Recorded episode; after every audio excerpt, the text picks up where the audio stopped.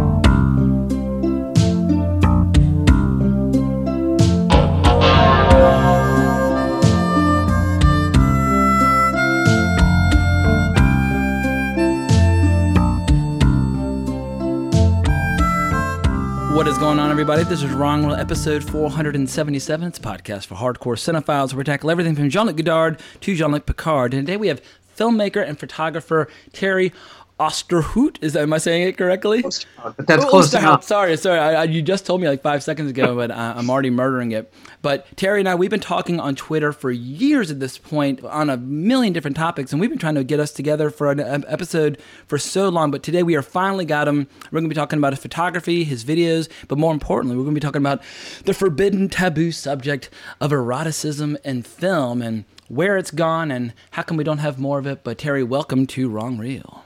Thank you so much. It's a pleasure to be here. Yeah, I just uh, want to give people a heads up that Terry is our very first guest to be rocking out a pair of shades while recording. He's pulling a Vin Diesel on us, which I which I love, and so I might have to start wearing shades on all my YouTube videos moving forward. I'll send you a pair of these if you want them. Very nice. No, I like them. Yeah, they look they look very Hunter S. Thompson uh, esque. Uh, I'm a big fan. Now, what's the best way to kind of crack the nut of who you are as a content creator? Because I feel like you have your fingers in a lot of pies, and we've talked about a million different subjects. But do you consider yourself first and foremost a photographer these days, or what? What is your passion? I don't think I have a single medium at this point. It's I started out as a kid wanting to be a comic book artist and to move to New York City. I grew up in northern Michigan, and once I hit high school, my interest in film became more heightened, and my love of comic books remained, but it kind of waned, you know. And so I stopped pursuing art so much and started wanting to be a filmmaker. And you know, I I started working in video stores and I'd grown up with photography. My dad, even though he was like an avid hunter and kind of an outdoors guy, was also interested in photography. So we had like subscriptions to photography magazines around. And so I grew up with this blend of like Vogue magazine for my mom, photography, comic books, Planet of the Apes, like, you know, the late night TV repeats of European horror movies and stuff. Growing up in the 70s, we were exposed to things that nowadays kids aren't exposed to. And so at this point, you know, after after moving to New York City and living there for 10 years from 94 to almost 2004 and working as an actor and making short films and stuff and then moving back to California and abandoning that more for photography of models and whatnot. I think at this point I'm just kind of dabbling. I'm back and forth between all of them. Well, I, I like how the, you got your multi-discipline approach. I should also give a shout out to is it it's her, her official screen persona, Liz Lapointe, your, your wife and uh, your muse and collaborator on on so many projects. But I've watched a ton of her YouTube videos offering insights on a variety of sexual topics. I should say she's got a, a deep well of wisdom on uh, on many fronts. But I, I guess maybe that's the way I first discovered you years ago was through some of the collaborations that you guys were posting online. But they were eye-catching to, to to say the least. Well, I don't consider myself any great photo. I don't consider myself like a fine art photographer or any, you know, like I don't consider myself well honed enough, you know, to stand a candle to some of the people I admire.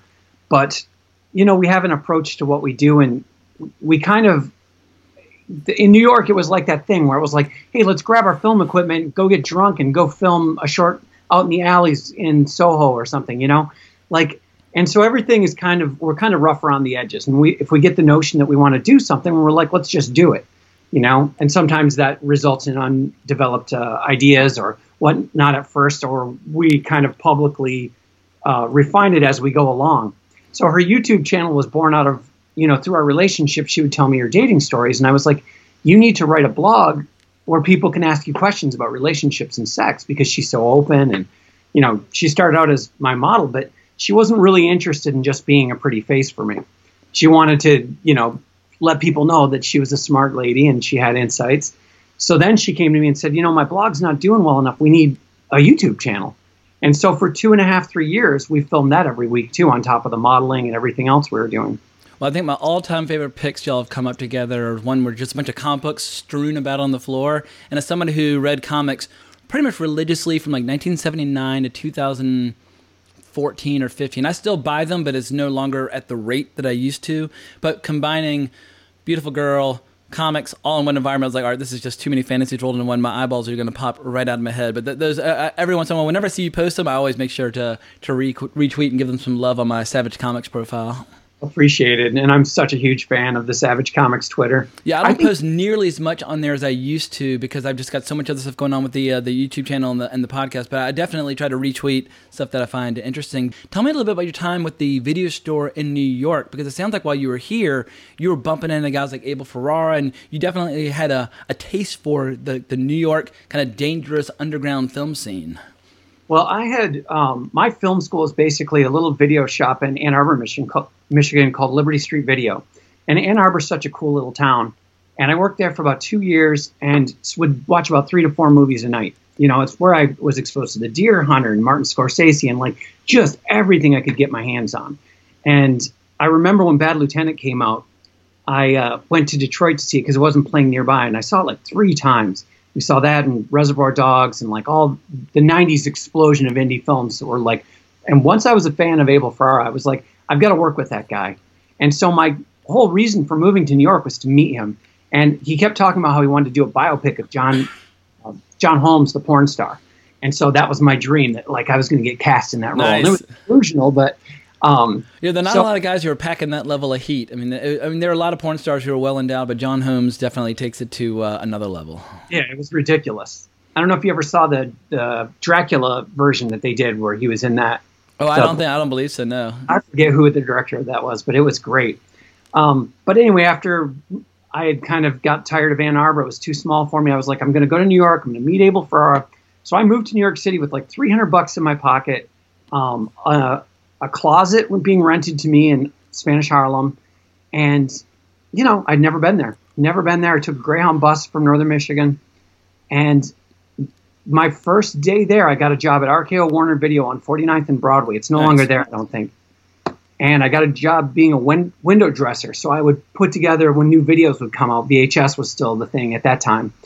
And people like Gene Siskel, or not Gene Siskel, Roger Ebert, Michael Jackson. I met Gerard Depardieu there. Nice all these cool people would come in, and you know, VHS at the time was like eighty bucks a pop. You know, they would come out new, and um, and that was the place. And they had stores all over the city, and they had one down in uh, Greenwich Village, and I would work at that location on occasion, and Willem Dafoe would always come by and knock on the window, open the door, and go, "Rent my movies today." And I like it. Where was the store in the village? God, I forget where the location was at this point because it didn't last. Yeah, I've been I've been in the village for eight years now, so it's definitely starting to feel like home down here.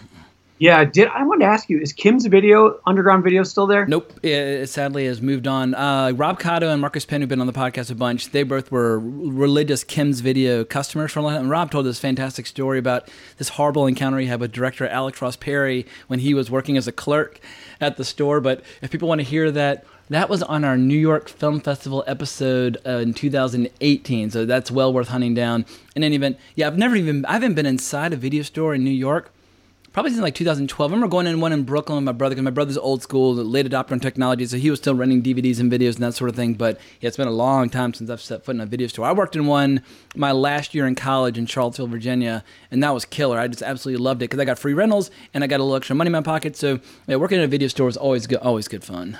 Yeah. So the one that I eventually ended up in was um, uh, on 105th Street and Broadway. It was called Movie Place, and it was independently owned by this great lady who used to be a airline steward, and she opened it up before. It was like one of the first video stores in New York, and it was just a few blocks from Columbia University. So we would have a lot of the film professors. Um, what's the guy who did Silver Lining Playbook? I always forget his Uh, name. David, David, David Russell.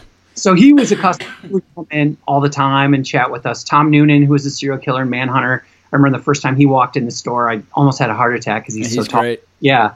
And Richard Dreyfuss would come in and we'd forgive his late charges if he told us secret, unknown trivia from Jaws and stuff.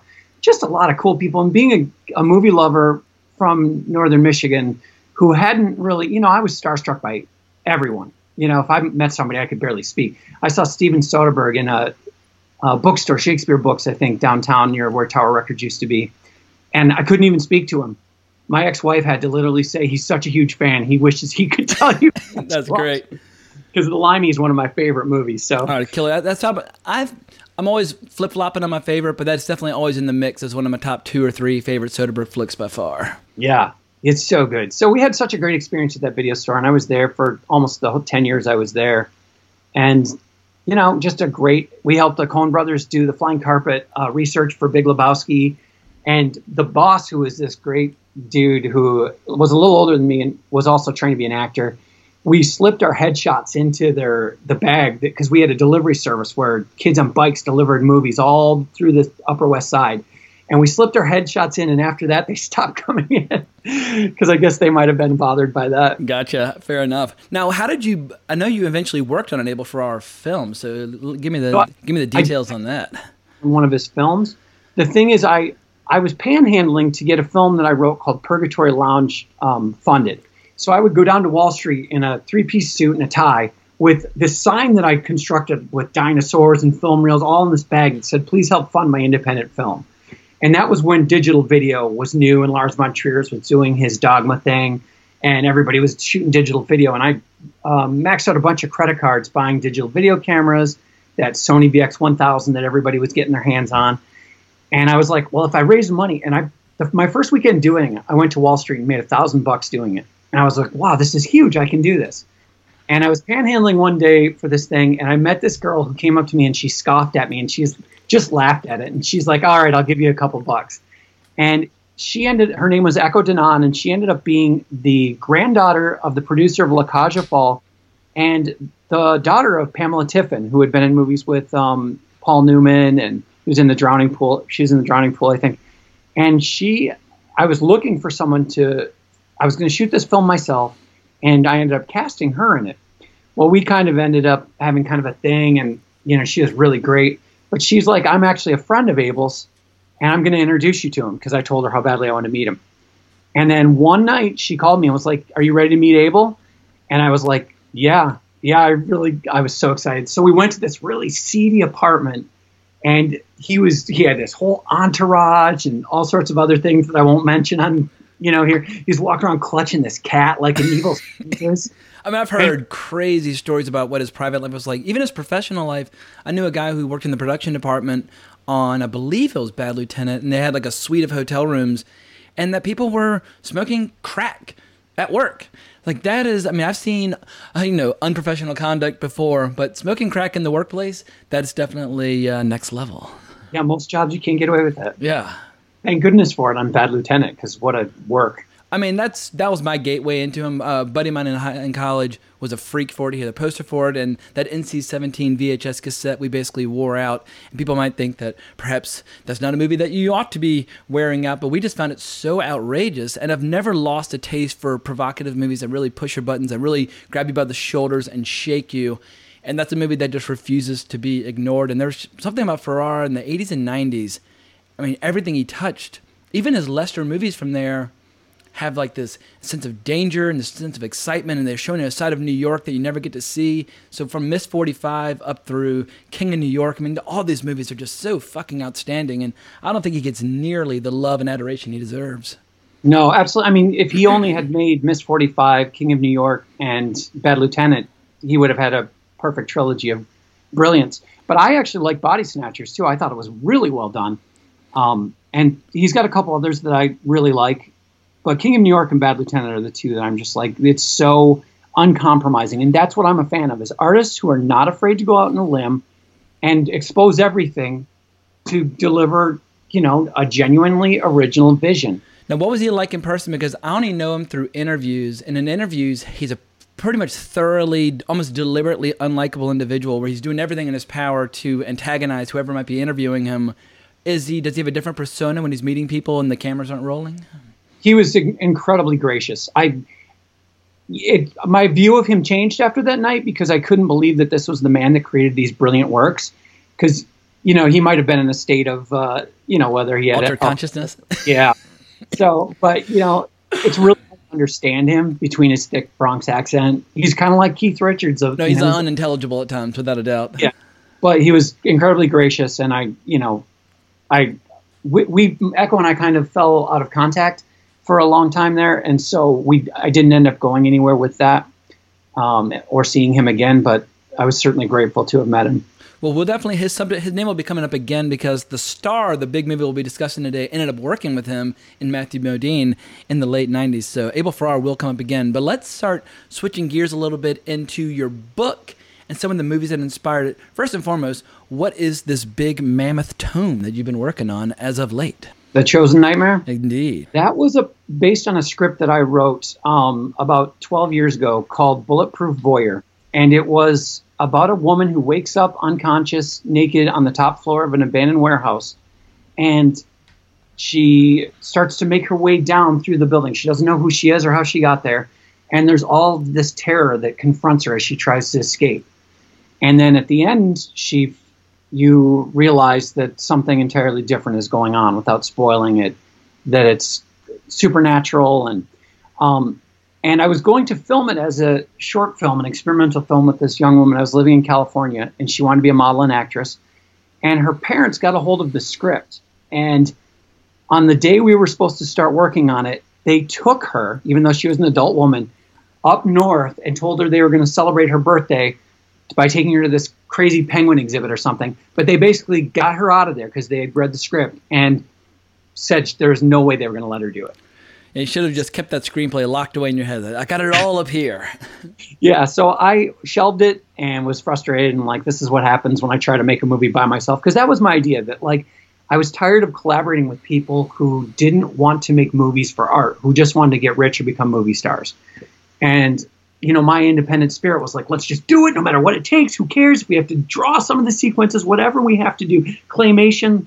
And it was hard to find people who are on that level. And I've written about 40 screenplays, and they're all ridiculous. Like my friend, I was like, at one point, I was like, hey, I want to do a sequence where a baby is born, but it it comes out of the vagina with a handgun wielding and shoots everybody in the room. And he's laughing, going, "Man, you can't do that." Takashi Miike would do that, right? And I was like, "Well, I'm, that's what I want to see." yeah, movie. that would be an outtake for Ichi the Killer, right?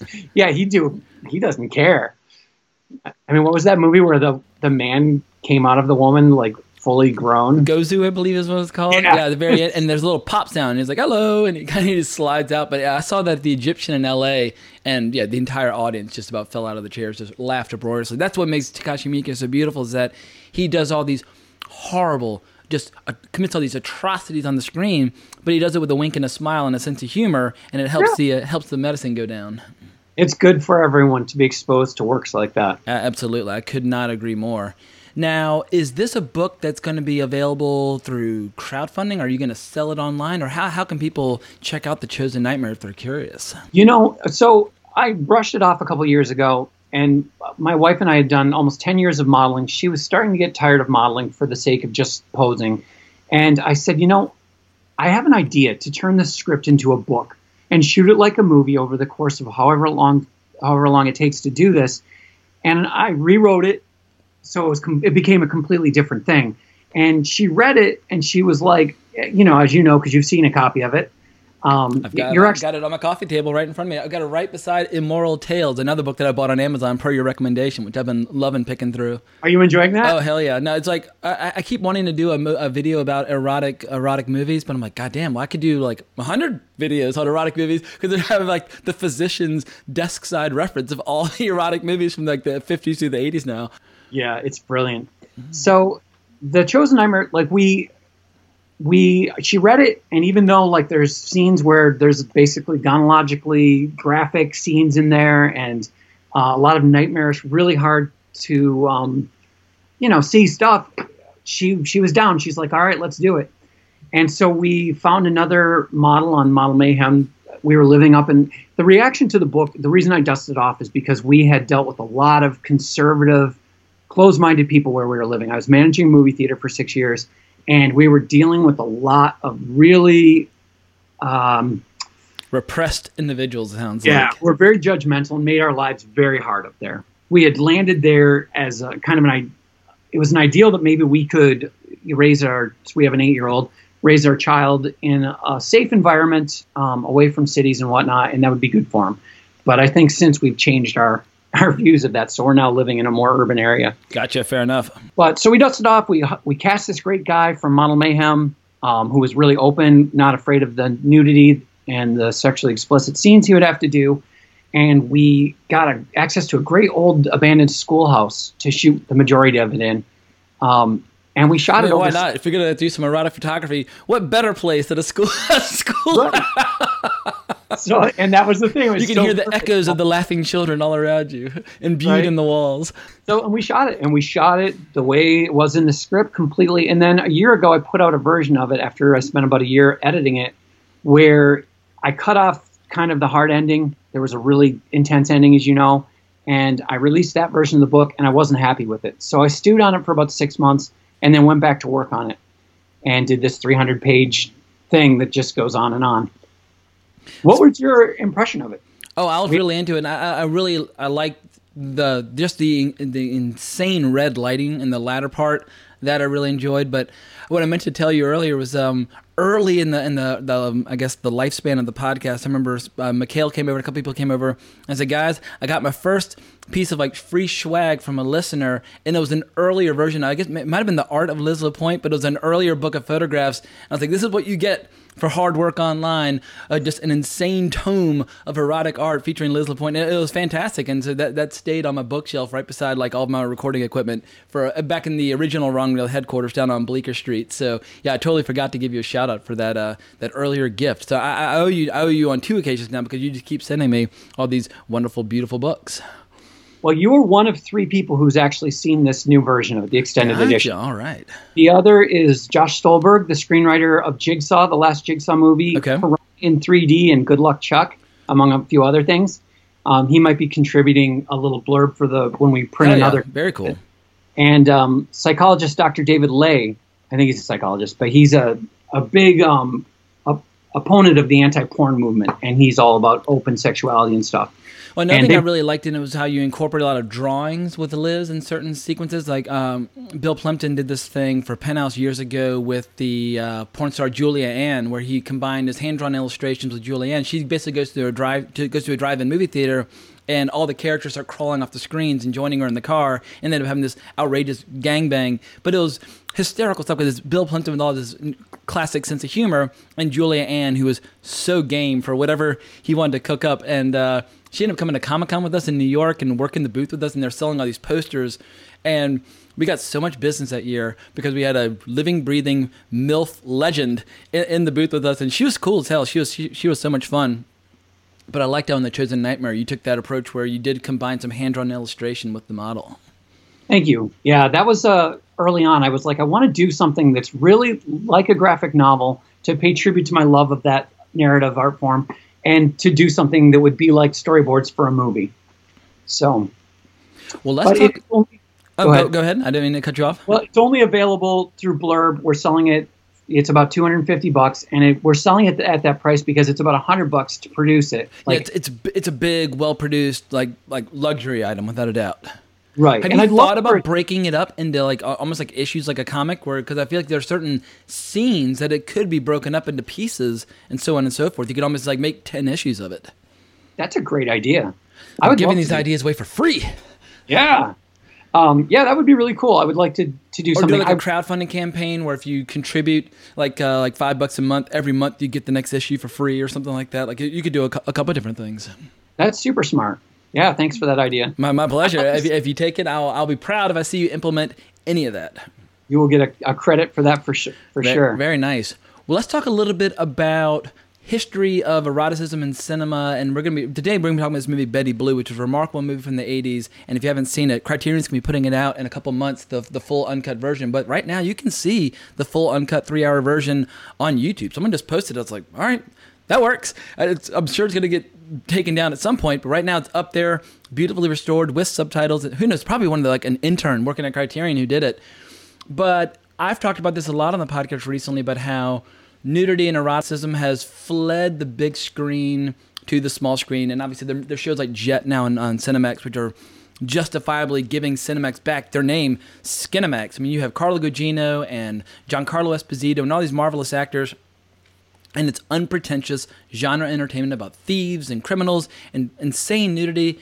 And I just absolutely love and adore it. But if you think back to when I was a kid, I mean, you're a couple years older than I was, but in the 80s, it was totally normal to have mainstream erotic thrillers, whether you're talking about Adrian Lyne movies like Fatal Attraction or movies like uh, Basic Instinct, Paul, Paul Verhoeven, but these weren't considered like smut films or you know stag films. These were mainstream R-rated movies that were making vast sums of money, and it's just bizarre to me that the culture has changed so much. Where the majority of movies now, not not excluded, but the majority of mainstream movies now are they remind me of young adult fiction. It's like Harry Potter, Hunger Games, kind of. Each movie feels like the latest chapter in this young adult saga, and I see a lot of them, and I enjoy some of them, and that, that's fine. But I don't want that to be the only option. I guess when did you become aware of all these forbidden pleasures at the cinema back in, back in the '80s? Like, what, what was your first big aha moment?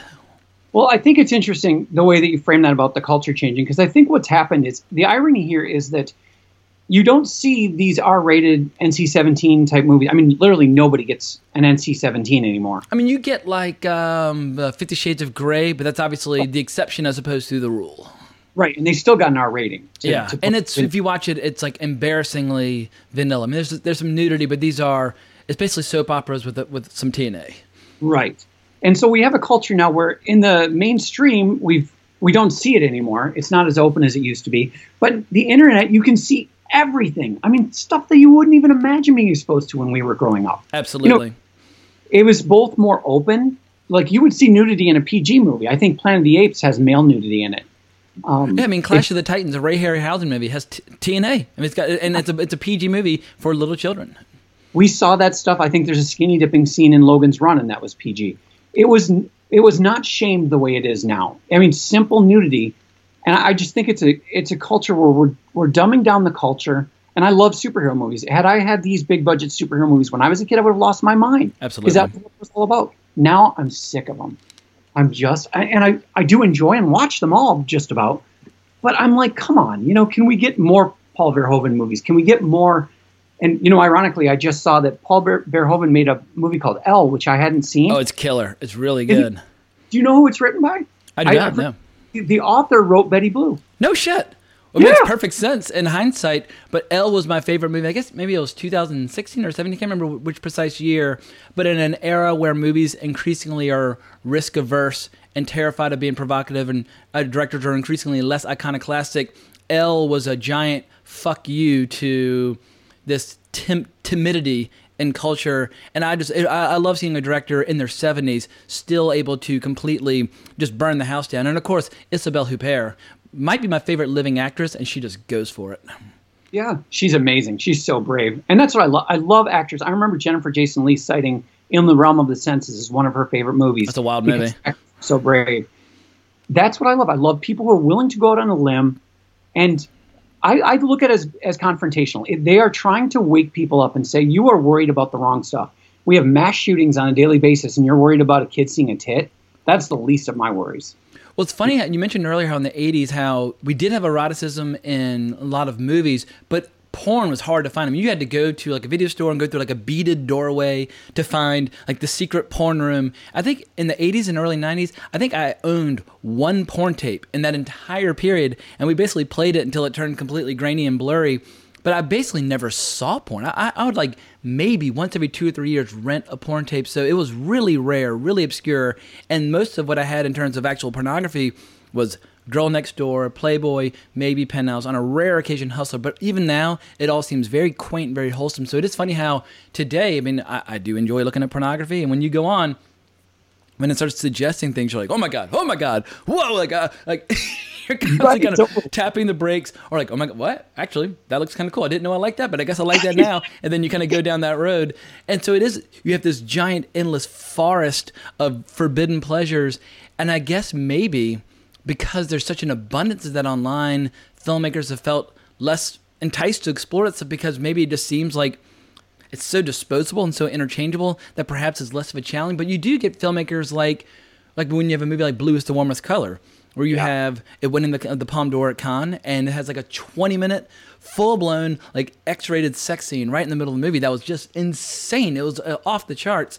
But it just seems like it's Hollywood that's afraid of sex. And it's not Hollywood in the world of television because you go on Showtime, you go on HBO, you go on Cinemax, you go on even some of like uh, I guess uh, less scandalous brands, they have an abundance. Like Amazon, their their new show, that fantasy show with Orlando Bloom and um, uh, Carla or however you pronounce her name, this fantasy show. I'm blanking on the name. Got a ton of people like making love to fairies and all sorts of mythological creatures. But if you go to the multiplex, I guarantee you right now, there's probably not a single movie with a shred of nudity, and it just it's totally bewildering to me because the audience is there, but they just they're watching it at home. I think it's it comes having managed a movie theater. It is about theatrical release and how people. When Fifty Shades of Grey came out, I was I managed it for all three of the films, and it is a very religious town that we came from, population of like ten thousand people or less, and all the school teachers would go, all these women would go, and they would It was don't old tell women and their daughters. That's what I noticed. I was in line for uh, Kingsman, the, the first one, Secret Service, and this was the same opening weekend as the first Fifty Shades of Grey. And those women in their 60s with their like kind of late 20 something daughters, like hand in hand, excited, like going out for like a big night to see Fifty Shades of Grey. I was like, Yeah. all right, this is an interesting phenomenon. Yes, exactly. And I, there was women. This blew my mind, but there was women bringing their teenage daughters to see it, and I was like, "Whoa, you know what's in this movie, right?"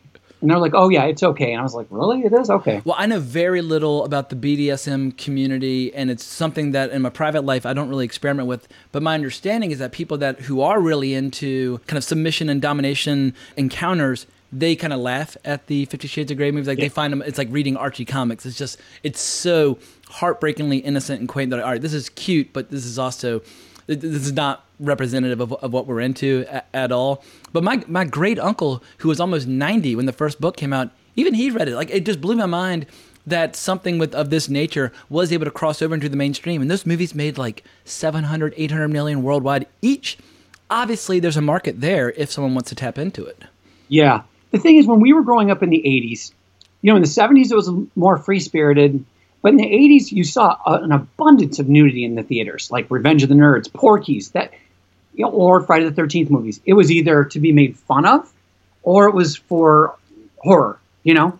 And so it was rare until like mid to, to the end when you had movies like Nine and a Half Weeks come out, where they were exploring relationships and sexuality a little more openly. And I think that's what we've we've missed. I think people are are now the '90s was pretty open, and even the early aughts were pretty open. But now, some sometime in the last 10, 15 years, it's become more conservative. I mean, even we did a podcast about R-rated superhero movies a couple months ago, and it's funny how in like 08, 09, 2010, we had a ton of R-rated superhero movies, and they weren't necessarily always that preoccupied with nudity, but they were definitely provocative content. And now they're insanely rare, and just even the upcoming release of Joker has people all worked up into a frizzy over. They're basically saying that it's um, normalizing like violent incel behavior. And I was like, all right, this is a superhero movie, but a supervillain. Guess what? He's a bad guy. He's gonna probably do some bad things. He's gonna probably kill some people, poison some people. Like he's the Joker. He's a mass murderer. Everybody relax. it's inherent in the character. He's like what? He's been around for 80 years at this point.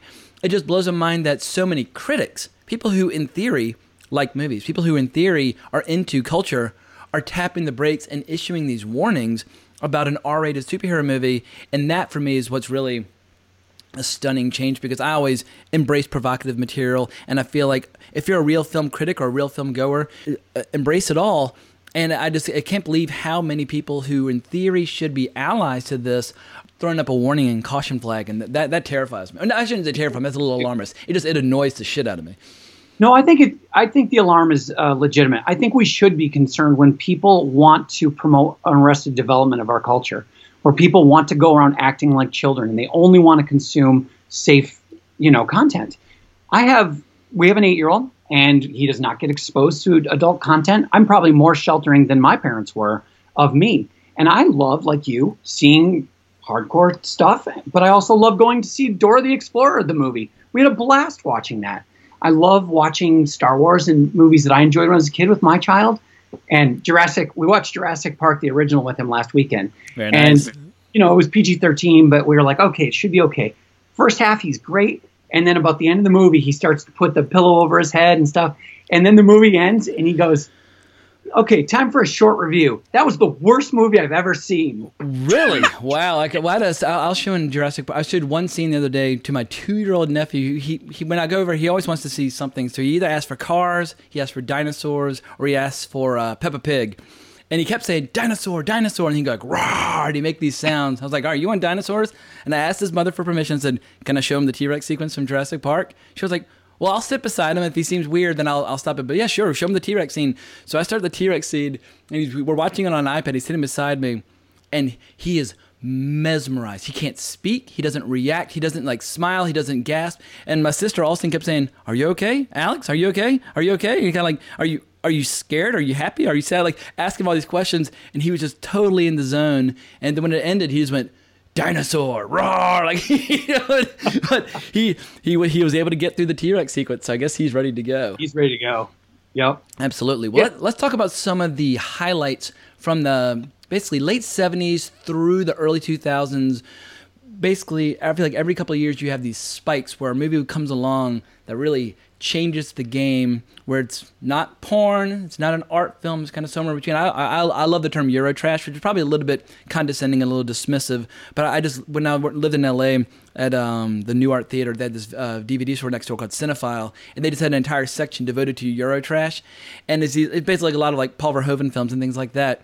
But in the in the world of Eurotrash, that's often where you get these movies that really can change the way an entire generation looks at relationships. So what are, what would you say are some of the because you sent me a list of a lot of for people out there who don't know when I when I when Terry and I started talking about this episode, Terry came up with enough ideas and enough topics and subject matter for basically a, a 12 hour recording and we're going to ah. definitely be returning to this topic to make sure we explore all these different chapters but he basically mapped out 50 years of eroticism in cinema and what led to le- what and he had all these categories for the different eras and so on and so forth and i was blown away but i was like there's just no way we can do the deep dive on all of this. It'll just seem superficial but for people out there who are just curious what do you think are what are the hall of fame movies of the last couple of decades that you think really are just the most eye-opening sexual movies you can see on, on, on the big screen Well, it's funny. When after I made my list, I went back and listened to your episodes where you discussed some of the films that I had covered, uh, like Nine and a Half Weeks. Mickey Rourke was one of my favorite actors, so I wanted to listen to that episode. And um, because when and the film that we're going to talk about, Betty Blue, is the film that changed my life as a teenager. Because up until then, it had been Porky's and things like that. Penthouse magazine that had been my exposure to nudity and stuff. And you know, the, my thing with nudity and sexuality in art is I had to go 18 years without seeing a girl naked, you know, and enjoying adult stuff. When I got the chance to see R-rated movies, I wanted to see all of them. And I remember the day that I went, I rented, we had a little um, video store in the town I lived in, in Petoskey, that had a good foreign section. But I'd never seen a foreign film or read subtitles until like I was 16 or 17. And I had heard Roger Ebert hated Betty Blue, but everything he said about it made me want to watch it. Yeah. He's got a bad So- habit of saying like I hate Blue Velvet, I hate Reservoir Dogs, and I'm like, all right, well these are some of the coolest movies of that period. So I don't know why people love you so much as a critic because you seem to overlook all the good stuff. Right. So, you know, I went, I rode my bike because I didn't have my driver's license at the time. And I wrote it and I got Betty Blue and Agnes Varda's um, Vagabond. Gotcha. And watching Betty Blue, from the minute it opens, as you know, like I, w- I'd never seen anything like that. And the male and female nudity is so abundant it, it, changed everything. And then seeing Vagabond afterwards, I was like, oh my God, what is this play? Where's this? What is France really like? What is this all about? So from there on, there was a movie called Just One of the Guys where there was Oh a hell yeah, I saw it a million times as a kid. Oh, my she God. has some of the best tits in the 1980s. Yes, I was like, oh my god! And my dad, for some reason, Liz and I covered this on our podcast, Happily Cinemarried, um, movies we saw too young that we probably shouldn't have. Blame It on Rio. Oh, I love Blame It on Rio. Hell yeah. The nudity in that was so abundant, and for some reason, my parents were okay with that. But it's kind of like happy, healthy, kind of let's go to the beach and take our top off nudity. It's, it's, it's I think it's it's totally totally harmless. Hey, the girls? Hi. Hi.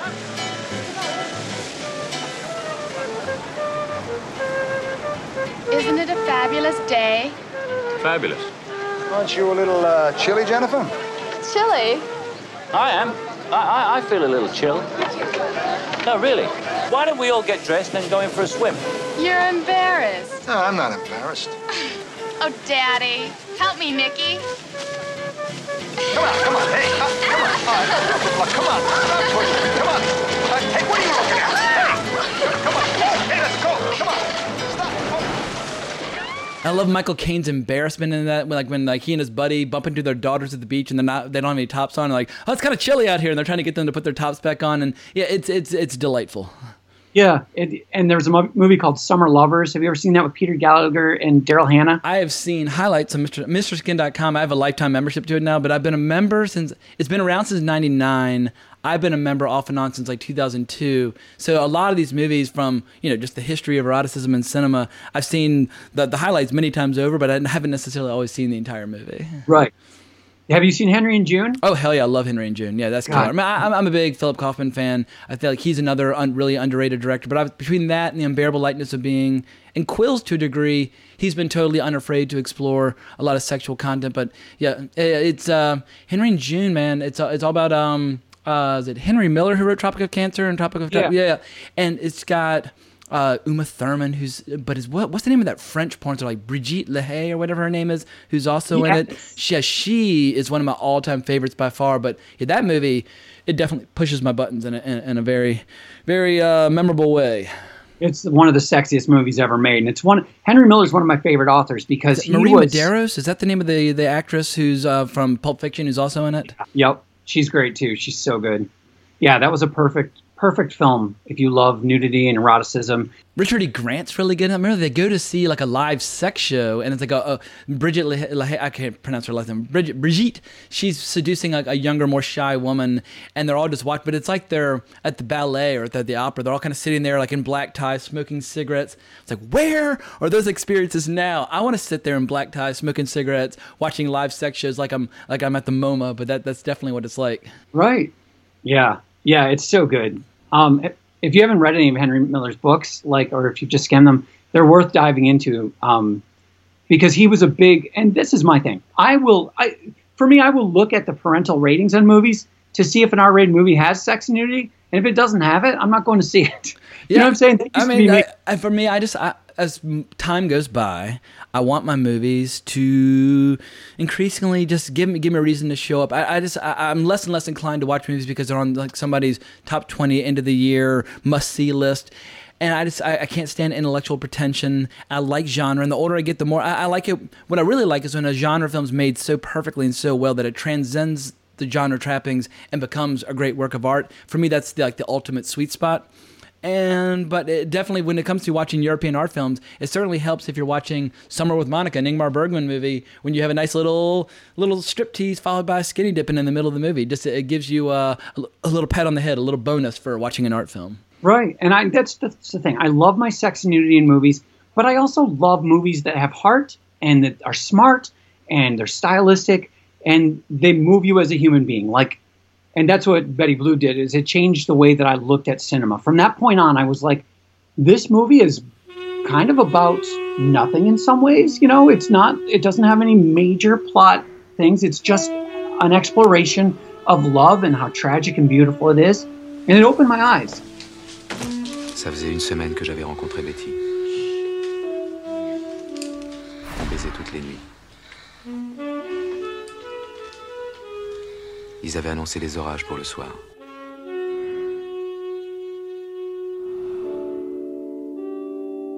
Je t'aime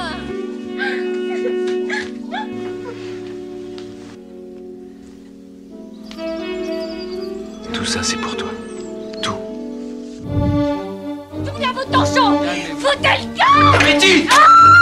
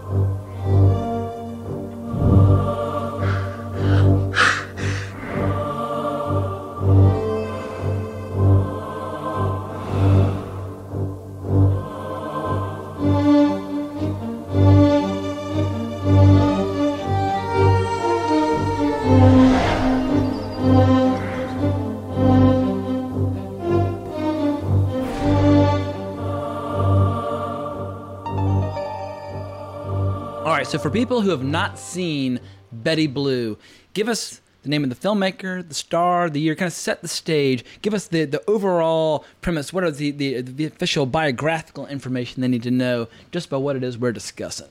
I'm going to slaughter all of the names involved, including the original title. I Beautiful. I, I can't pronounce French either, so you- you're, you're in good company. Okay, good. So Betty Blue came out in '86. It's directed by um, God, I can't I pronounce. the looked up like one of the things on like how to pronounce such and such, and I listened to it like six times, and I said, I think I pronounce it worse now. Like I, I really, I really can't. So you, you can do no wrong. I don't know, Jean. Uh, it's not even in front of me. So if you want to attempt it, All right, the film is directed by Jean Jacques. I'm gonna say Benet, which is not it, but it's like Benex, so B E I N E I X. If you pronounce French, I'll let you pronounce it in your head. We're just gonna call him Jean Jacques. The, the real star, and in, in this case, is the first film starring Beatrice Dalle. I always called her Dalle, but I looked it up, and that's also Beatrice Dalle. Who's worked with Jim Jarmusch? Who's worked with Abel Ferrara? Who's worked with all these and worked with um, uh, Claire Denis. I mean, worked with all these incredible filmmakers. Definitely one of the most intense, insane, erotic, irreverent, provocative actresses of the last 30, 40 years. I mean, toward the end of the episode, I'll, I'll get into some of her personal drama, but let's just say she's led a controversial life. But this is the beginning of her film career. yeah. And what a beginning! And and the male actor uh, who plays Zorg is uh, Jean Hughes Anglade, I think. Um, but yeah, she is just amazing. I mean, the and it's based on a book that I haven't read, but um, Yeah, same novel, the same name by Philip Djian, D J I A N. Once again, I took Spanish for many years. I love Spanish. I, I make the mistake of always pronouncing every foreign word as if it's written in Spanish, which doesn't work. Doesn't help at all. With uh, with French, I took French in second and third grade, but I remember how to say green beans, and I can sing part of the national anthem. But that's about the, uh, the limits of my French. I learned some trivia that 37.2 degrees in the morning, or whatever the original title was, is a reference to a woman's ovulation temperature in the morning. Absolutely, yeah, yeah, yeah. Yeah. So Betty Blue is the the American title, obviously quite a different title in French, but yeah, Betty Blue. Where the character's name is Betty, and she's very blue. There's a lot of blue in the color scheme for the film. Yeah, the setting of this thing, it, it's it's almost like a desert, and I I was surprised to see that kind of climate in France because I think that I see it as it's either Paris, huge city, or it's the countryside. Or vineyards. Right, right. So you know, you see these shacks. They they live in this little community with all these shacks on stilts, basically. Um, and that was so foreign to me. That was so weird to imagine that people live like that. Yeah, and the movie, it just throws you right into the deep end of the pool. I mean, the very first shot of the movie is the two of them just going to town, and the camera just slowly pushes in and lets you enjoy uh, every little every little morsel, every little nugget, and it's, they're just they are just making love, and it slowly but surely gets closer and closer. But this guy, he's basically found a ten. He's found. I mean, what makes Beatrice Dalle so beautiful? I mean, obviously physically very striking, but she has this one physical imperfection which somehow enhances everything. Her teeth kind of stick out a little bit, and there's a gap between the two front teeth. It's almost like a Freddie Mercury thing, where it just makes her a little unusual. And I find a beautiful woman with one imperfection, sometimes it just enhances the whole thing into the stratosphere, and she definitely has that going for her. Yeah, she's for me. She's like the the perfect woman in so many ways. Like in that at that moment of time, I was just like, I don't think I've ever seen. And she's naked throughout the whole film, pretty much. I mean, there are very few scenes where, and and his uh, John Hughes Anglade is also Yeah, his his dingus is swinging in the wind for half the flick at a minimum. and there's one scene where it's drawn out and they're messing with a bed or a piano or something, and he's just on full view. And I remember seeing that as a teenager, being like, you would never see this in an American film in a million years. Quick question: Have you ever seen a movie that's not porn that actually embraces the male erection? Because we see tons of male nudity on TV these days, and we see it in a lot of art films in France over the years and that sort of thing. But it seems like the ultimate taboo, the ultimate sin on screen is to show a man while aroused. And that's one thing I've never understood. It's like, well, if I were an actor and I was signing up for a movie where I had to be nude, I would have it written explicitly into my contract. I will not appear on screen unless I'm rock hard. I'm not getting out of a cold pool and going on going on screen. Exactly. Yeah, that's something my wife complains about in movies a lot. She's like, "Why are there no male erections in movies?" Also, she- nobody wants to see a, a, a, flaccid penis. They look they look repugnant when they're flaccid. Like let let a man, you know, it's like flexing your muscles. Like you got to got got to flex for the camera. Yeah, that's. I think the only movie I've seen is Gaspar Noé's Love from a few years ago. I Yeah, know yeah, yeah, that's a good, a good call. But he literally just comes right into the camera. so good. That was the first thing they shot. I was at the Angelica when Gaspar Noé and his female lead came in to introduce the movie, and he knew he needed just to break the ice very quickly and get his actors re- as relaxed as possible. He's like, all right, well, the best way I can just break down all inhibitions is by day one having my male lead just bust a nut right into the lens. And from that point on, everything else seemed pretty mild by comparison. Yeah, I love that movie so much. And did you see it in 3D? I did not. Yeah, the Angelica doesn't have a 3D 3D projector, but it was cool just to have Gaspar Noé there in the flesh. How do they not have a 3D projector already? I don't know. I guess maybe the Angelica is not the world's most successful theater, but even like the IFC Center, which is only a couple blocks away, I saw Werner Herzog's Cave of Forgotten Dreams in 3D with the 3D projector there. So I'm not quite sure why it wasn't in 3D, but uh, it, it- we we definitely did not have the glasses. That's too bad. I I was gonna buy um, a 3D television just for that movie because I was like, I've got to have the whole experience. But Yeah, that, And- that, that's a wild flick. I wish Gaspar Noé would work a little more frequently, but I guess he just he makes a movie when he's good and ready. But I enjoyed. It was funny how Climax was his first R-rated movie in the states, and I, I just love the fact that his entire career to this point has been nothing but NC-17. But he he's one of those he's one of the few filmmakers that really goes for it. And I remember when I read that he had loved the house that Jack built, Lars von Trier's latest movie. I was like, all right, well, these critics who the kind of critics who tap the brakes and ish, like ring the alarm bell for the Joker, who are also the kind of people who said like the house that Jack built was like a criminally irresponsible movie to make. It's like if Gaspar Noé liked it, there's a very good chance that I'm going to like it. the only thing criminally irresponsible is the failure of people to process things. You know, we're all responsible for how we react to things, and overreaction is usually our biggest crime. Well, there's a, a line that I read recently. I was listening to Bret Easton Ellis' podcast, and he was talking about people who have uh, certain rules about what you're allowed to say and what you're allowed to do in movies. And he had this incredible line where he said, um, "He said social justice warriors don't think like artists. They never have. They never will. They think like censors, people in the bureaucracy who want comrade-approved art and want artists to follow a list of their rules to create that art." I was like, "Wow!" You just like shot a, a warning shot across the bow of all these all the, these incredibly timid, cautious critics. And I just like caution and timidity in art are mutually exclusive in a lot of ways.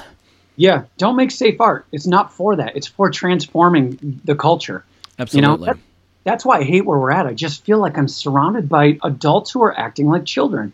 And it's like you should be able to watch something and not be offended by it or so upset by it that you can't process it. It's like we're the internet, and I do blame the internet as much as I love it for allowing people because we've given this technology now to places where education is not the best in these some of these rural areas. I hate to say it, but now they have the access to, you know, t- to tweet at people and to express their views. And unfortunately, they're practically idiots and shouldn't have opinions about things until they get more education. Yeah, it's a double-edged sword because, like, without this technology, you and I would not be doing a podcast. We would never met. We would not be recording. But the flip side is, people can just shoot before they aim or before they're prepared. I'm so thankful that I didn't have Facebook until I was 30.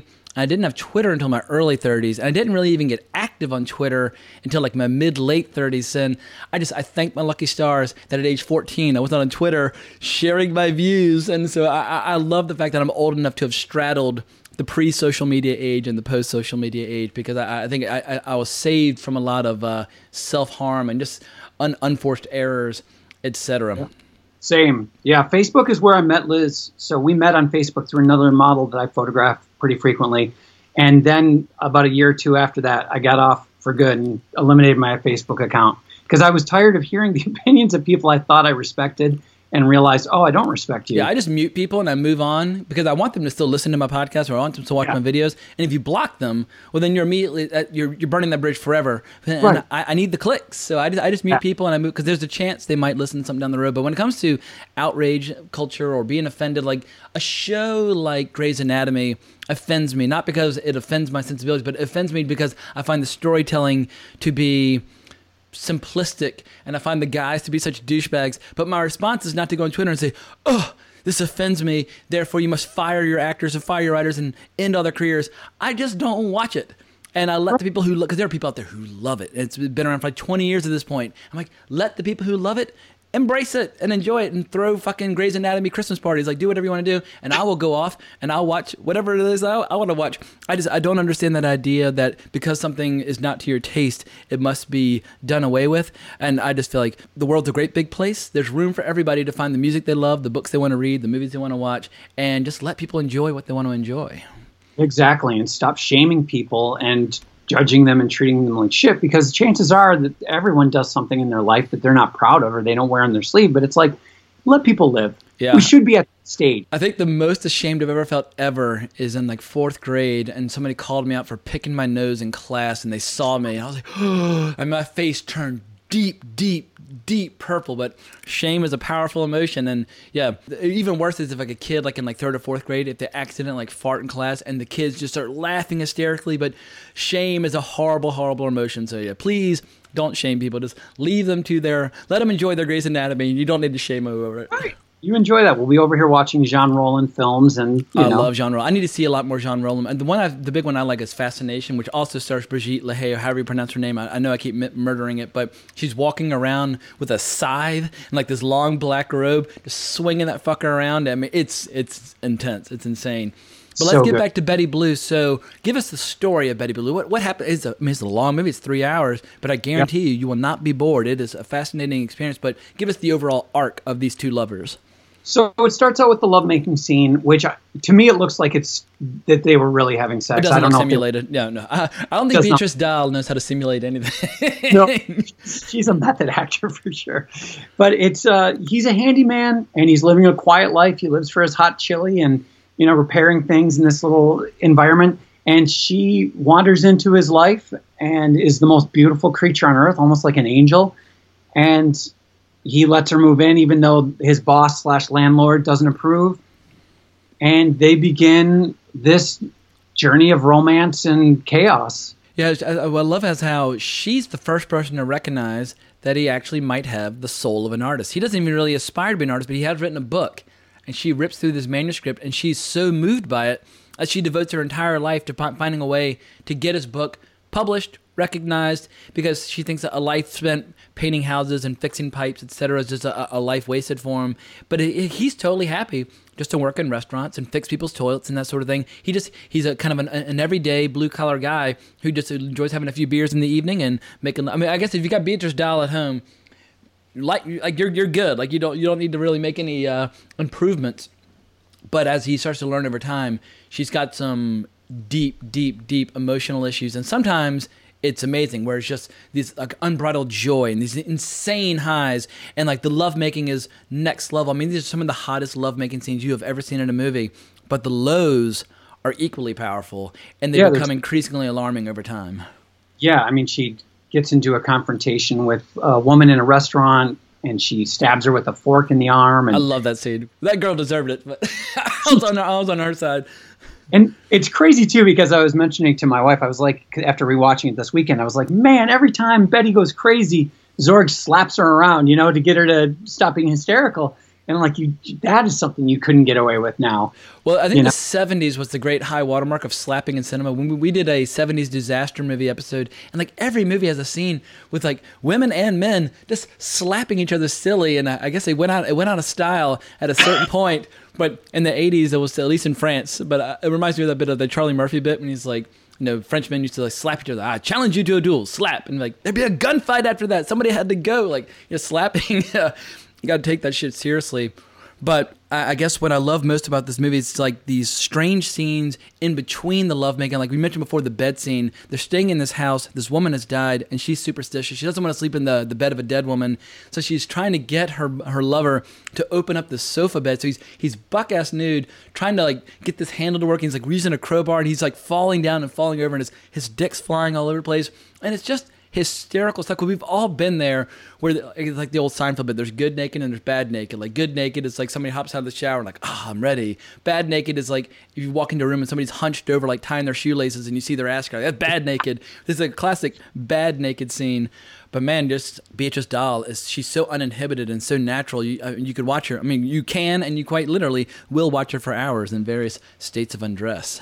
Yeah, and it's so interesting because you know we mentioned him that hidden manuscript, and she finds it and basically stops talking to him for the whole time that she's reading it, and sits there over the course of like a day and a night and reads the entire thing and praises him, makes him at like a dinner, and then has another confrontation with um, his boss, and takes throws everything they have, packs up stuff, and then burns the place down. Yeah, and I they- love how she like throws him off the porch, and she like will like scream at this guy and berate him, and she's got like her bush on full display, and yeah, she has no fear. When they go visit a publisher at one point who wrote an angry like rejection letter, and she whips out a comb and like slashes his face open. She's she's definitely one of those girls where if you go to a club.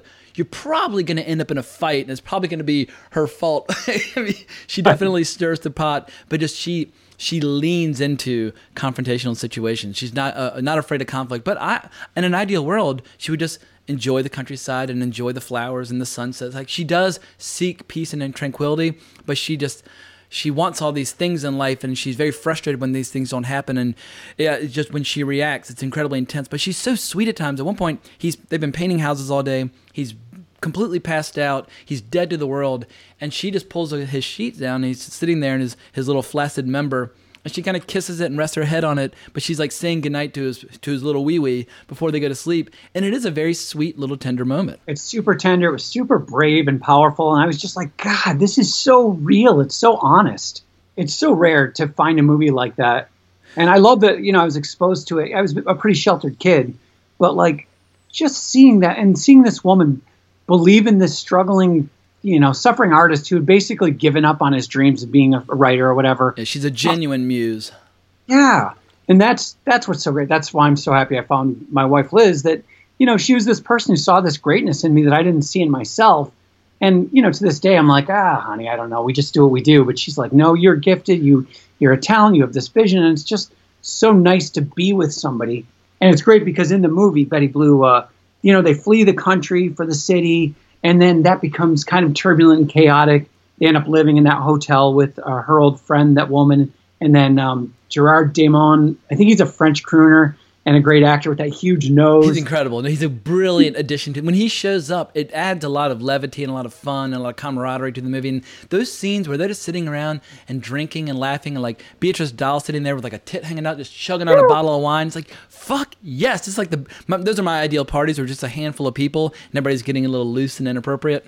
Right, and they're but everybody's open. It's so hard for us to make friends these days because people seem so guarded. I really miss like the '90s when I'd be walking along and somebody on their porch would be like, "Hey, come on up and hang out with us. You look cool." You know, just making friends naturally. Now people don't have that opportunity because they're on their phones or they're so engaged in, you know, the Matrix. Absolutely, without a doubt. Well, another erotic scene that totally caught me off guard because it's not usually like a fetish of mine, but uh, the handyman sitting next to this woman who recently had a child, and her husband hasn't really been touching her at all lately, and she's really annoyed by just the direction her her marriage is going, and she just exposes one of her breasts and asks the handyman to see like how full and how hard it is.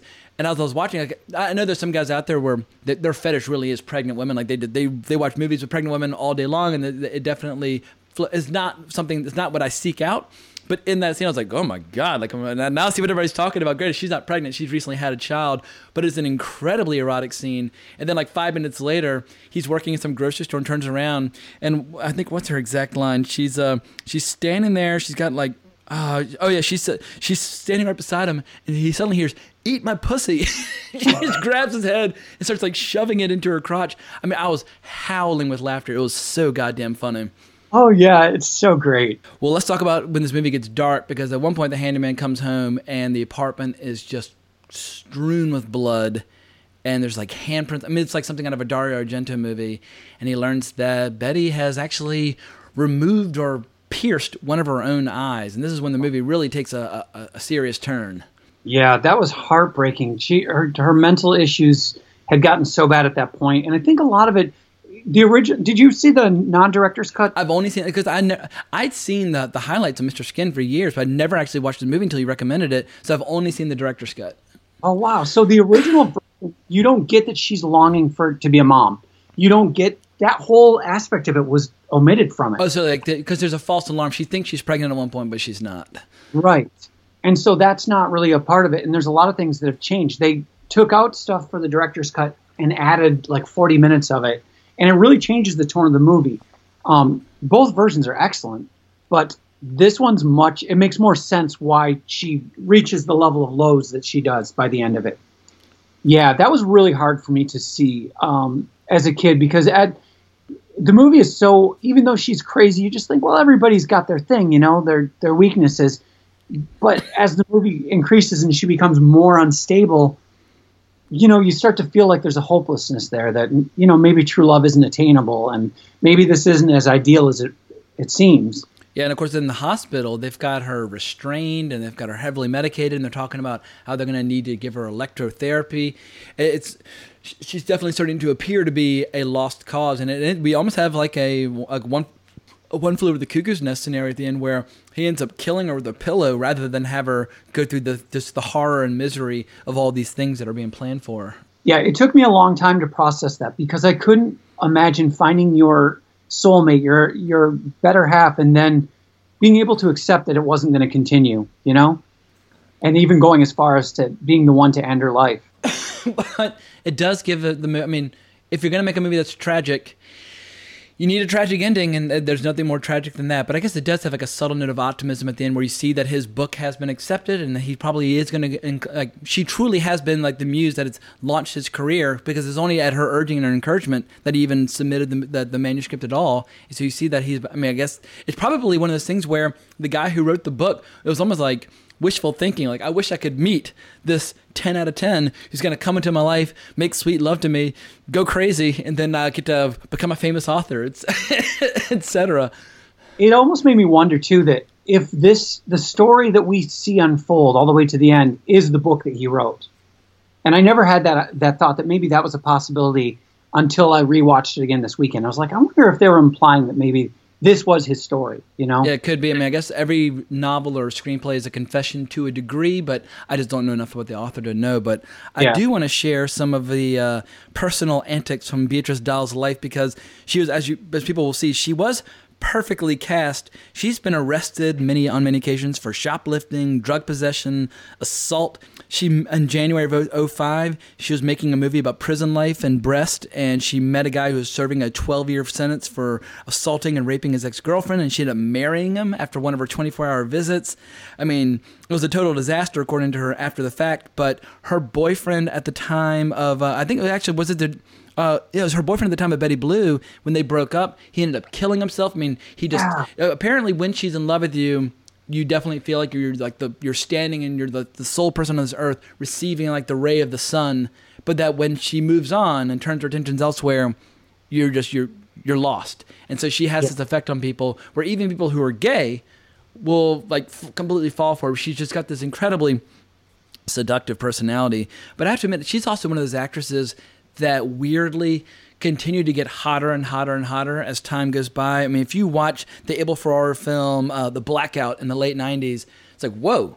like she's marinated over like over like the 12 year interim. She's gotten like there's this hysterical scene in the back of a car where Matthew Modine's rubbing her nipple and he's basically trying to make the pitch that no one on earth does it the way he does. She's like, no, everybody does it like you do. And she's kind of smoking and looking away from him, but it's so casual and so dismissive. But it just makes me shriek with laughter every time I see that scene. Oh yeah, it's so good. You love me. You know, I know you love me. I know you love me when I touch you like this. everybody in the world can do that. No one does it like me. Yes, that. Everybody can do that like you. No. Yes. No. Oh, yes. Yeah, Blackout's fantastic. But also, what else? She uh, apparently at one point she bit the ear off a cadaver while tripping on acid in a city morgue. So.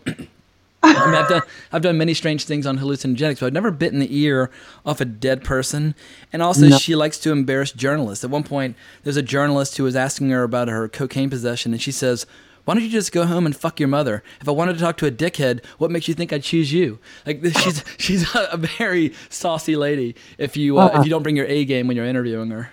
Yeah. Oh, so here. Yeah, her first husband, the artist Jean Francois Dalle, committed suicide three months after their breakup, and then she met her hus- second husband, Guénaël Meziani, when when he's an inmate serving time for rape. So yeah, she is just uh, she is a, a, a crazy bitch. But I just I, I love and adore her, and I just find her absolutely fascinating. And I like this. Marcus Pence pointed out a lot of times how you have these filmmaking families or circles of friends, and that family of Jim Jarmusch and Claire Denis and all their friends and collaborators, you see how they kind of trade actors and swap actors around. And it seems like Beatrice Dalle is definitely one of the more dangerous, exciting ingredients in that extended filmmaking family. Yeah, she's such a she's a legend, and she's still beautiful today.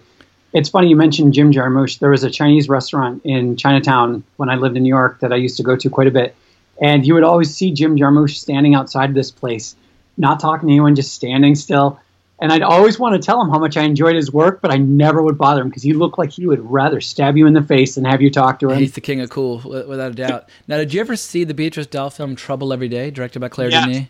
Gallum. Yeah, I mean that's a wild movie. But you want to talk about a movie that takes people to uh, to places where they might not want to go. If you were, were to release, I think that came out in 2001. If you release that today, these so-called critics out there, I mean, they would just die of fright on the spot. I mean, you have a scene where Beatrice Dalle, who's been boarded up in a room, basically entices the guy to free her by lifting her dress up, and this guy rips all the boards free. They throw down, and initially it is a pretty erotic scene, but what he doesn't know is that she's a vampire. But it's not one of those elegant, sophisticated vampires who puts like two little pinpricks in your neck and kind of casually drains your blood.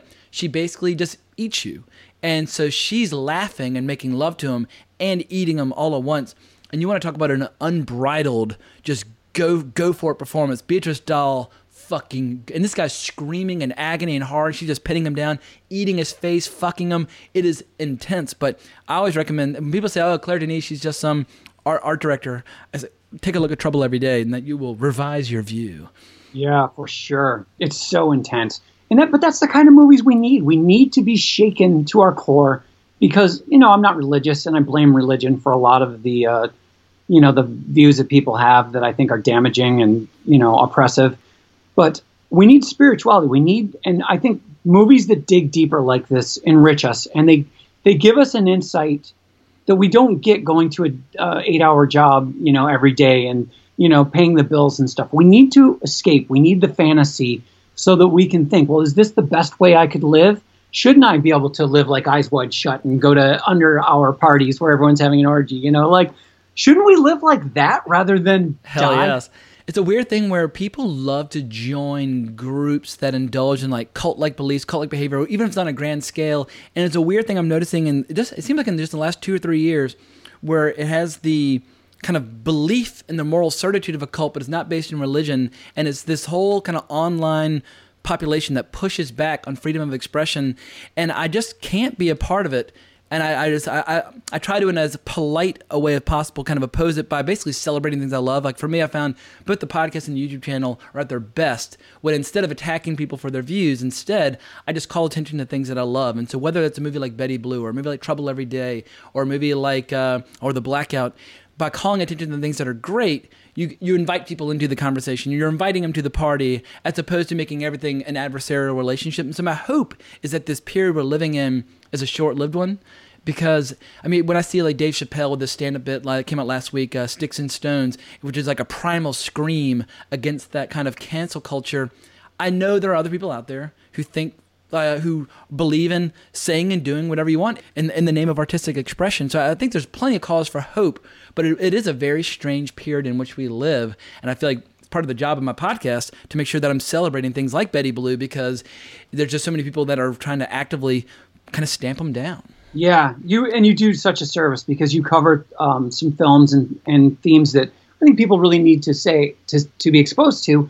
And I think the way you, you do it is in a place from positivity because people shut down if you start attacking them. Hundred So- percent. Even if like someone's like, I don't like to drink water. Like, fuck you. If you don't drink water, you're gonna die. They're like, well, fuck you. Maybe I want to die. Like they just people people dig in their heels. They, people naturally will be contrarian if somebody tells them what to do or what to think. So I think don't tell people what to think. Don't tell people what to say, but just lead by example. And once again, if you are celebrating great books or say great paintings, like great works of art, whatever your, your chosen medium might be, some people will raise their eyebrow, get curious, and they'll come and have a look for themselves. Yeah, yeah, that's my thing. It's like I was fine shooting models nude and doing that for many years, and I thought that was I was creating work that I thought was really beautiful and artistic. And you know, then we moved to a small town, and some idiot starts like saying that we're promoting rape culture and writing these fake reviews and attacking me. And I'm like, okay, you want to see porn and stuff? Here's the chosen nightmare for you. Here's you know, I'll show you, you know, graphic imagery and like you know my response to that.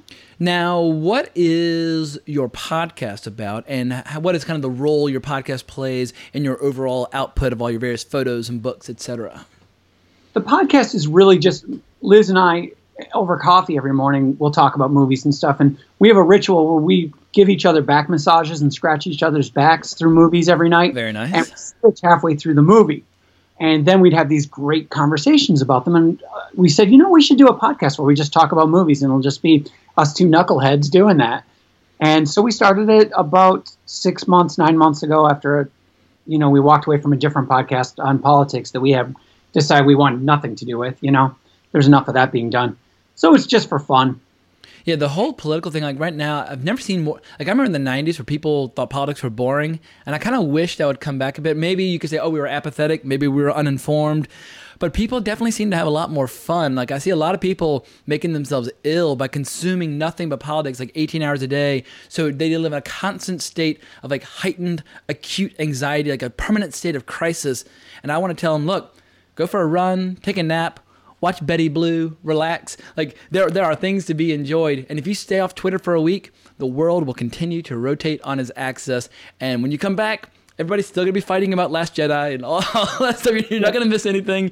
Like here we are, like two years later, people still arguing with the movie. Like all those all those debates will still be ongoing. So yeah, people need to definitely stop and enjoy things. But do you have any final thoughts on Betty Blue and what it meant to you, and just what it what its place is in film history before we start kind of looking toward the end of the of this show? Because I want to make sure you've had a chance to shine a light on everything that you love about this particular movie.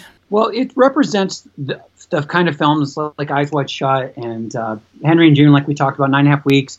Um, the kind of movies that are free and promote being free. And you know, if you're a, cause there's nothing shameful if you're a consenting adult, you know, sexually. You shouldn't be ashamed of that. And I think the film really promotes that kind of healthy, natural sexuality.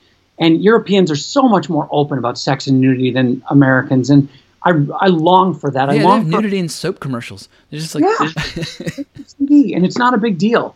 You know, we take our son to a museum frequently, and there's nude statues and stuff.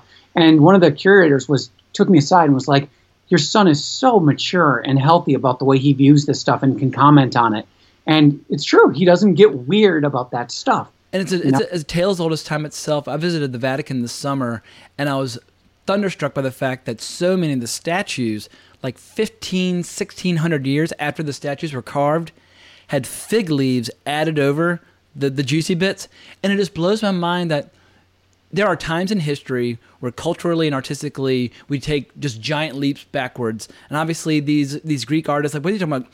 The plays or the sculptures or the philosophy or the mythology of the Greeks 2,000 years ago was absolutely extraordinary. It blows my mind they were living at such a high level and that you could go like a millennia and a half later, and that people who are in theory should be experts in art because they're collecting all these great works of art and putting them all in one place. Like, well, they were wrong. We got to cover up his his dingus. We got to cover up her little cooch. Like that. How shameful! It, it just just to step in and ruin some of the greatest works of art in human history. Yeah, that is shameful. That's the only shame there is in that equation. Yeah, and I, I and I think we're seeing a little bit of instinct today when you see people say, "Oh, well, this movie's now problematic, even though we laughed at it ten years ago, so we need to go back in and remove this bit and then re-release it." Like, just make a new movie. Like, do something new according to your values, tell the story you want to tell. But once a book comes out, once a movie comes out, leave them the fuck alone. Uh, don't try to revise history. When I see people changing animated movies, it just it, I become incensed. It seems like animation more than anything because in theory it's supposed to be for kids, so they'll go back and uh, kind of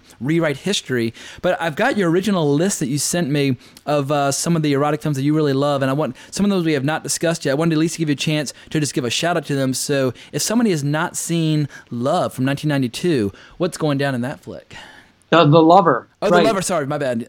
Have you seen that one? Um, I've not. I've not seen the lover.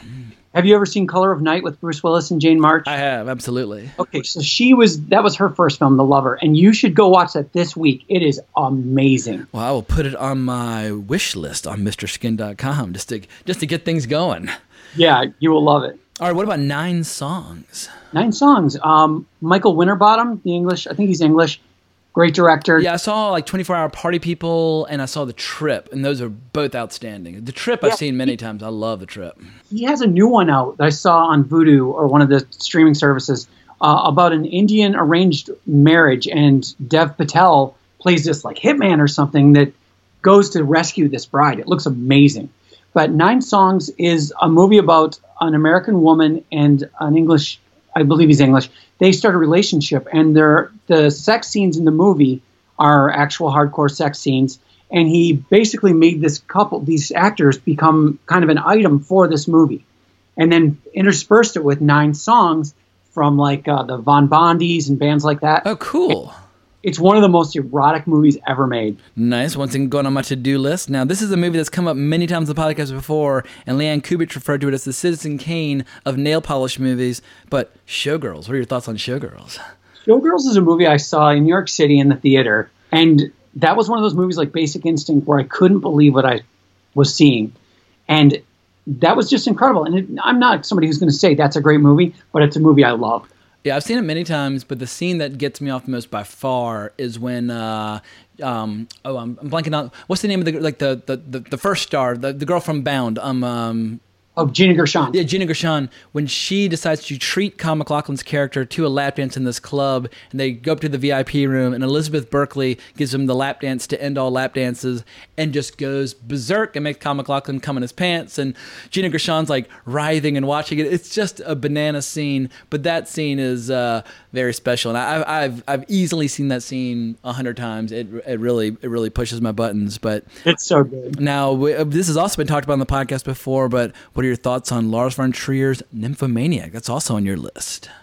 I think that is such, and that's that movie was a big inspiration for the Chosen Nightmare because it was the kind of thing where it's like I'm not going to censor myself at all. I'm going to, you know, photograph this stuff and go as far as I have to, because it is just so epic. And I don't, I don't think it needs to be dismissed at all. I think it's a tremendous work of art. It's very rich. And I know you hate Shia LaBeouf, which I remember you said that on one of the Absolutely, yeah. because he's such a goon, you know, he's so weird and just ridiculous. But I do enjoy his performance in this because he's he's not afraid to make himself look ridiculous ridiculous in this movie. And So- he is made to look ridiculous over time. Where I, mean, I guess I, I always like seeing movies where the, he kind of gets humiliated a little bit, but yeah, I, anybody who's I should give him some benefit of the doubt in that he's willing to make a movie with Lars von Trier where you're basically walking out on a tightrope and you don't quite know how things are going to turn out. But it was right around the time of Nymphomaniac where he started indulging in all the public antics that made me dislike him when he was like wearing bags over his head and crying and like I'm no longer famous. He just started doing all this really silly behavior and that's what really turned me against him. But if I guess if you have, if I were to be objective and just focus on the performance, he's he's totally fine. But I really do enjoy Nymphomaniac as well. I, I saw it at the Hong Kong International Film Festival and it just blew my mind. I think it's one of Lars von Trier's strongest. Now, um, make a case for Alan Parker's Angel Heart. That's also on your list. Angel Heart was one of the that was the movie that made me want to be Mickey Rourke. I was like, I want to be an actor. I want to be that guy. When I got when I lived in New Orleans, I would talk to people who had met him when he was down there filming it and stuff, and they told me great stories about him.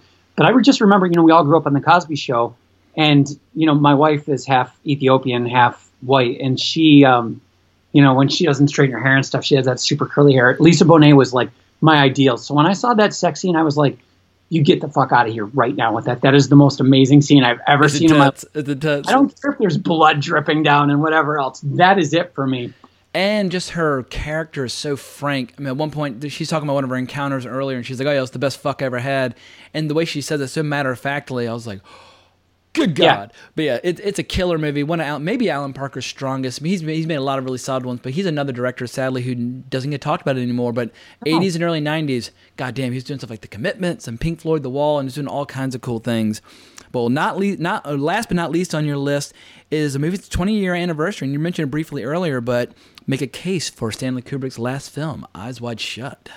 I'm a huge Stanley Kubrick fan. I've read a lot of books about him. Um, I have like his archive book, and I grew up with his movies and think they're brilliant. But Eyes Wide Shut, for me, uh, is one of the most perfect films ever made. I think he knew exactly what he was doing. We all know he's meticulous and he takes years to finish projects. And that one had been percolating with him for a long time. Um, and the fact that he got two of the biggest stars in Hollywood to do this film, and I'm not a huge fan of Tom Cruise because I think he just is Tom Cruise in every movie, just about that he does. But I like watching him. I enjoy watching Tom Cruise, you know. But I thought it was so brave of everybody involved in this movie and such a beautiful movie about relationships and a realistic portrayal of marriage and um, you know the our fears and our inhibitions and the way that we we all really want to live out our fantasies, but most of us are too afraid to. I thought it was brilliant. A perfect last film. Very cool. Well, if people want to talk more with you or enjoy your podcast or enjoy your art, give us all the places people can find you on social media, your show, your art. Now's the time to give people all the vital stats so they can become more familiar with your overall output. Well, I have Twitter. I have two Twitters uh, at 2070 or at Terry 2070. So it's T E R R Y 2070. That's my shadow band account. You can still find it if you look Twitter loves it. to shadow ban people. I mean, it's one of the things people don't know what shadow banning is. They don't take away your account, but they kind of put you in a little sandbox where it's very hard for people to see your tweets unless they go looking for them. But uh, like you're just not going to appear on people's feeds. And I feel like sometimes you go in and out of shadow. Like they'll shadow ban people for certain periods of time for political views they don't like or for provocative content. And so yeah, Twitter definitely. There's a lot of fuckery at Twitter. I, Twitter's a very useful platform, and I meet a lot of very interesting people through it. But I dis- strongly disapprove of a lot of Twitter's tactics, and shadow banning is oh. definitely one of them. Yeah. So you can look for me there or Osterhout Art, and my website's terryosterhout.com. You can also find my work with my wife um, on lizlapointe.com. And if you haven't seen her YouTube show, The Naked Advice, it's uh, I think it's pretty great. Oh hell yeah! No, she has she has tons of great videos for tackling some really wild topics. All right, I think the first one I saw was somebody wrote in about how uh, either the husband or their boyfriend she checked like his search history and he was watching a lot of transgender porn. She was like, "Whoa, well, what's this all about?" And Liz was like, "All right, well." I'll help you figure out what it's all about. And she just laid, she laid it laid it all down. I was like, all right, she is she is really going for it with some some undiscovered uh, undiscovered territory. So yeah, I, I- definitely strongly recommend people hunt her down. Yeah, Liz is something else. She is the strongest, coolest, most brilliant, and she's recently taken up oil painting. And like, there's nothing this woman can't do. And when I met her, you know, I was just like, oh, I want to photograph this woman naked like every day for the rest of my life. And she gets more beautiful with age. I mean, she's now almost 45, and it's like, good lord, you know, she looks like she's in her 20s still. Like Beatrice Dalle, improving with age. Right. And, you know, Liz on a book right now about her experience with the naked advice and all the crazy letters she's gotten.